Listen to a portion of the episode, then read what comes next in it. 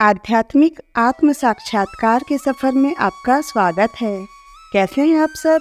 आशा करती हूँ कान्हा जी की कृपा से खूब खुश होंगे, खूब मज़े में होंगे। आज हम समझेंगे भगवान की परिभाषा क्या है। कैसे डिफाइन करेंगे भगवान को? इसके लिए शास्त्रों में बहुत सुंदर वर्णन है। पहली परिभाषा है, भगवान प्रत्येक चीज़ का स्रोत हैं। कोई चीज़ निकली कहाँ से है? अगर पीछे पीछे पीछे जाते जाएँ तो अंत में भगवान ही मिलेंगे। जैसे फॉर एग्ज़ाम्पल आप खीर खा रहे हैं तो खीर कैसे बनी? खीर बनी दूध से। दूध कहाँ से आया? गाय से। गाय के पास दूध कहाँ से आया? क्योंकि उसने घास खाया। घास कहाँ से आई? ज़मीन से। ज़मीन में घास कैसे आई? सूर्य के प्रकाश से। सूर्य का प्रकाश कहाँ से आया? सूर्य से, सूर्य कहाँ से आया? तो सूर्य हैं भगवान की आँखें। ऐसे ही हर चीज़ में बैक बैक बैक करते जाएँगे। तो अंत में कौन मिलने वाला है? श्री भगवान। भगवत गीता के दसवें अध्याय का आठवां श्लोक। अहम सर्वस्य प्रभवो मत्तः सर्व परवर्तते इति मत्वा भजन्ते माम बुधा भाव समन्विता श्री भगवान कहते हैं, हर एक चीज़ मुझसे आई हुई है, चाहे वह इस भौतिक जगत की हो अथवा आध्यात्मिक जगत की। हम गॉड शब्द का मतलब देखें तो G for generator O for operator and D for destroyer सृजन, पालन और संहार। तो हर एक चीज़ के स्रोत भी भगवान हैं। That is the first definition दूसरी डेफिनेशन है कि भगवान सभी कारणों के कारण हैं। अर्थात जो कुछ भी हो रहा है, उसके पीछे का कारण भगवान हैं। तीसरी परिभाषा है, भगवान सर्वोच्च नियंत्रक हैं। हर एक चीज़ का नियंत्रण भगवान के द्वारा होता है। नियंत्रण करने वाले को ईश्वर भी बोला जाता है। ईश्वर का मतलब यही होता है जो नियंत्रण करता हो। हर एक व्यक्ति छोटा मोटा नियंत्रण करने वाला होता है। आप अपने घर में भी कुछ लोगों को नियंत्रण करते होंगे, लेकिन पूरे ब्रह्मांड को जो नियंत्रण कर रहे हो, उस पर्सनैलिटी को भगवान बोला जाता है। वे हर एक चीज़ को पूरी तरीके से, हर जगह, हर समय नियंत्रित कर रहे हैं। हम कुछ चीज़ों को आंशिक रूप से थोड़े समय तक नियंत्रित कर रहे हैं, ज़्यादा समय तक नियंत्रित नहीं कर पाएँगे। लेकिन भगवान का नियंत्रण प्रत्येक वस्तु पर है, हर जगह, हर समय रहेगा। तो भगवान जो हैं, वे परम नियंता हैं। चौथी परिभाषा है, भगवान सर्वोच्च स्वामी हैं। जब हर एक चीज़ उनसे निकली हुई है तो स्वामी भी वही हुए ना? हम अपने आप को भले ही इस संसार की चीज़ों का मालिक बताएँ। मेरा फ़ोन, मेरा घर, मेरे बच्चे, मेरा परिवार, लेकिन हम उसके स्वामी नहीं हैं। इन सब के स्वामी भगवान हैं। हम बस थोड़े समय के लिए चिल्लाते हैं। देखो भाई, मेरा नाम है कागज़ में, मेरा घर है, मेरा प्लॉट है। वो कागज़ जो है बाद में फटफुटी के चला जाएगा और बाद में किसी दूसरे का नाम आ जाएगा। बताइए, सत्तर अस्सी सालों के बाद जिन कागजों पर आपका नाम है, क्या वो रहेगा? नहीं, उस पर दूसरा नाम आ जाएगा। तो कैसे आप स्वामी हुए? आप तो बस थोड़े समय के लिए अपने आप को स्वामी मानकर बैठे हैं। असली स्वामी उसके हमेशा से भगवान थे और अभी भी भगवान हैं और आगे भी भगवान ही रहने वाले हैं। पांचवी परिभाषा है, भगवान परम भोक्ता हैं। हर एक चीज़ का आनंद लेने का पूरा का पूरा अधिकार भगवान का है। छठी परिभाषा है, भगवान सर्वज्ञ हैं। भगवान परमात्मा के रूप में प्रत्येक हृदय में व्याप्त हैं। चाहे वह पशु हो, पक्षी हो, कोई व्यक्ति हो, भगवान परमात्मा के रूप में प्रत्येक जीव में सिर्फ़ व्याप्त ही नहीं है, बल्कि साथ साथ वे यह भी जानते हैं कि वह व्यक्ति क्या सोच रहा है, क्या कर रहा है। वे हर एक चीज़ को जानने वाले हैं। बहुत ही प्रकांड मुनि हुए पराशर मुनि।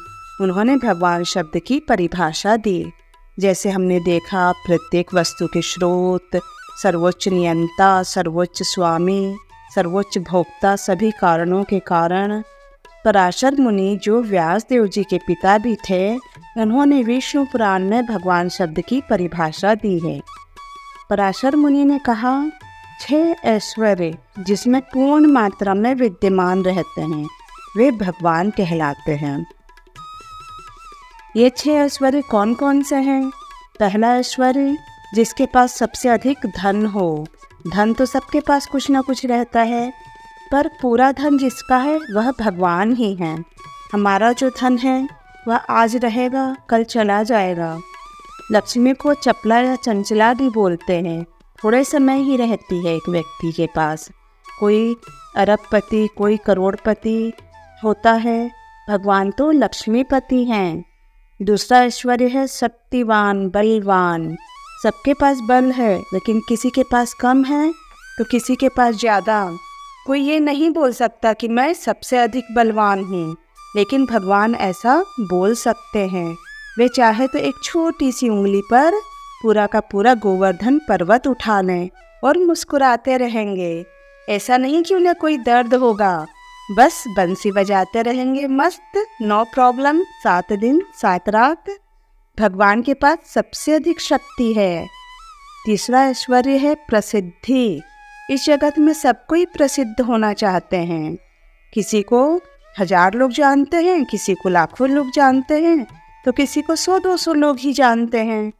क्या ये लोग हमेशा जानेंगे? एक समय के बाद भूल ही जाएँगे ना। लेकिन भगवान के साथ ऐसा नहीं है। भगवान पाँच हज़ार साल पहले आए, लीलाएँ की, अभी तक सब उनका सुबह से शाम तक नाम लेते रहते हैं। सोचिए कितनी प्रसिद्धि है भगवान की। चाहे कोई भी देश हो, कोई भी जगह हो, प्रत्येक व्यक्ति किसी न किसी रूप में भगवान की सेवा तो कर ही रहा है। सोचिए कितने पॉपुलर हैं भगवान।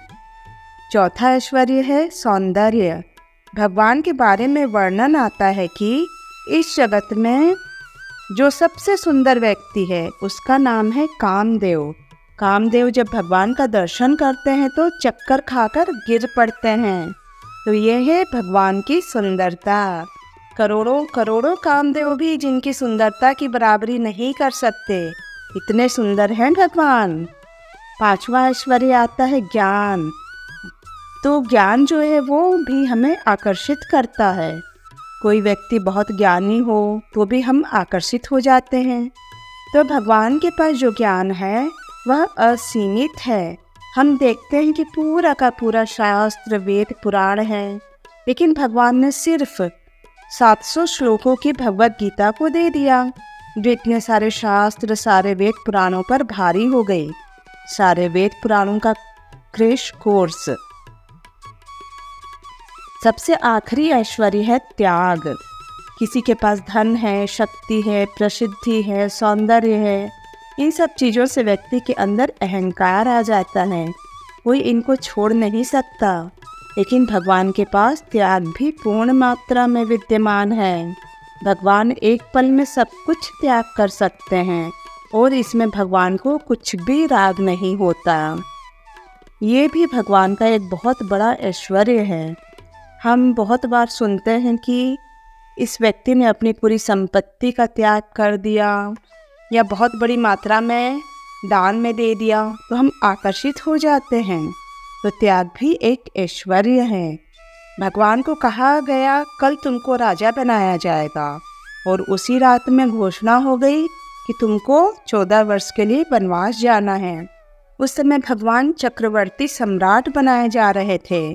सोचिए, यदि कोई व्यक्ति विधायक बनने वाला हो और उसे कह दे कि तुम अब नहीं बनाएँगे तो वह कितना गदर मचाएगा।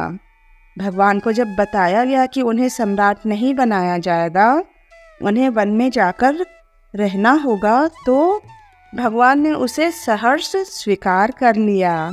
भगवान त्याग की प्रतिमूर्ति हैं।